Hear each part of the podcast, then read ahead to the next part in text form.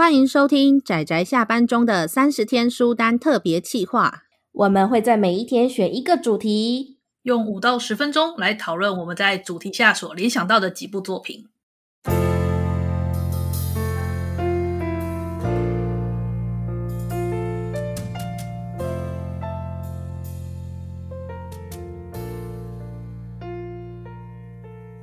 各位听友，大家好，今天是三十天书单的第五天，我是大酸梅，我是波姑，我是阿直。我们今天的主题没错，讲到秋天会想到的作品。讲到秋天呐、啊，大家会想到什么？想，其实我这个啊，我当初我其实想了一阵子，因为我觉得秋天就是丰饶啊、丰收啊、黄黄的，对不对？然后我就想到，嗯、后来想想，我还是想要推一部小说，但是它太有名了，叫做《龙族》，嗯、韩国的那个奇幻小说作家，他写的这部奇幻作小说叫做《龙族》。当时他的第三波就是那个第三波出版社的版本啊，后来绝版，然后叫价叫在天价。之后呢，春天春天出版社又重新代理了，那现在就应该是买到。为什么我会推《龙族》呢？《龙族》是因为它的故事设定上是说，在这个世界里，他们有一个习俗，就建造创立他们这个国家的国王呢，他们是在秋天的时候三个月的时间，然后才打下了打下了这个国家，称之为魔法之秋。所以他们里面就有提到说，就是当你一生之中，你会有经历一次的魔法之秋。而在那个魔法之秋里面，你会创，你会做了很多大事。那我们这个故事主角就是一个住在那个边境的一位蜡烛匠，家里做蜡烛的蜡烛匠少年。然后，因为他们边境非常靠近一只黑龙的住所，就某一天，就是他们想要去讨伐，就是中央来了龙啊，想要去讨伐黑龙，就搞得整个去讨伐的讨伐组，连同那个男主角爸爸蜡烛匠啊这些随队的，总之全部都是被绑架了。那黑龙就说。拿赎金来啊！后来就没办法，所以就总要把领主救回来嘛。对，领主也被抓了，所以后来领主的弟弟啊，跟他们那个整个呃领主的那个护卫队的队长，跟我们的男主角三个人，他们就骑马前往中央去借钱，要回来赎人。然后他们出发的第一天，就正好是春天第一天。那这个故事，龙族这整个故事就是发生在我们这个少年他人生的这个魔法之秋这三个月中所发生的故事。好，结束。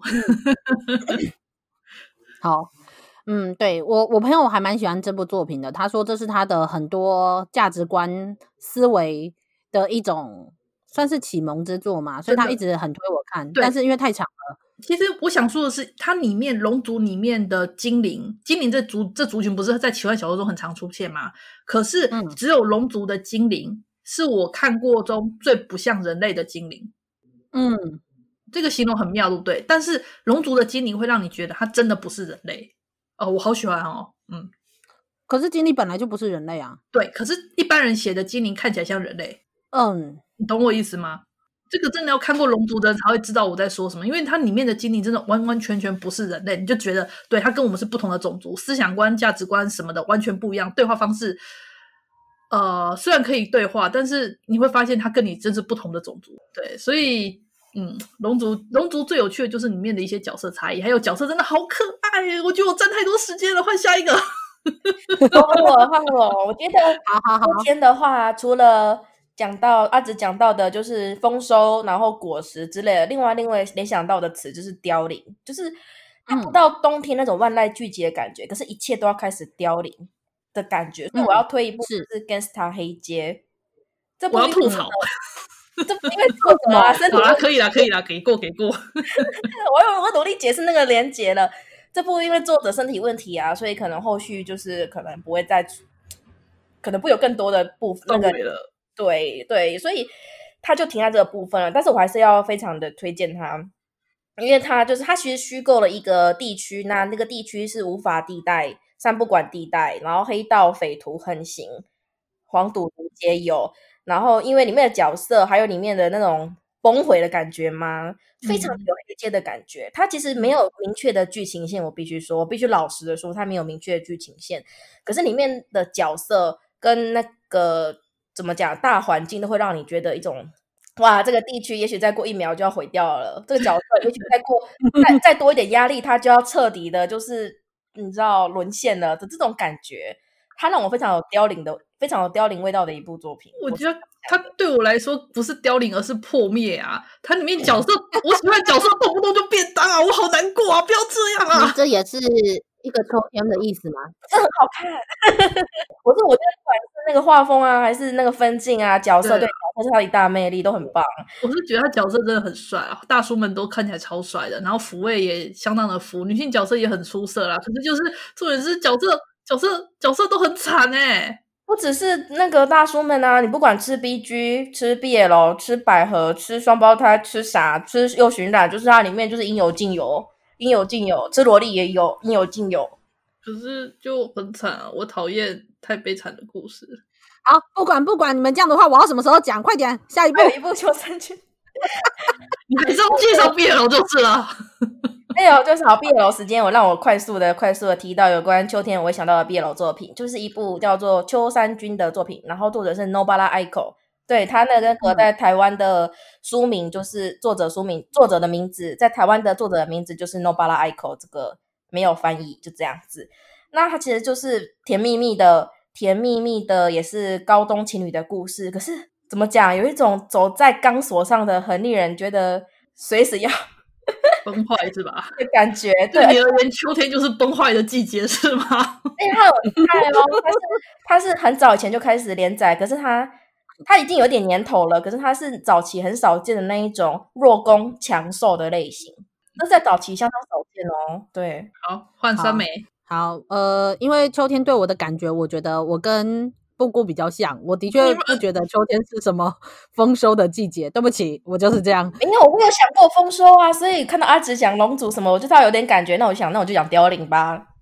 啊，嗯，好了，因为就是比起丰收，虽然说我知道。有丰收，但是比起丰收，我真的第一直觉就是惆怅啊、哀戚啊，那种悲春伤秋的那种感觉。没错，没错，就是啊，它就是即将要凋零了的那种感觉，还没有完全凋零的那种惆怅感。所以我决定来推一部推理小说。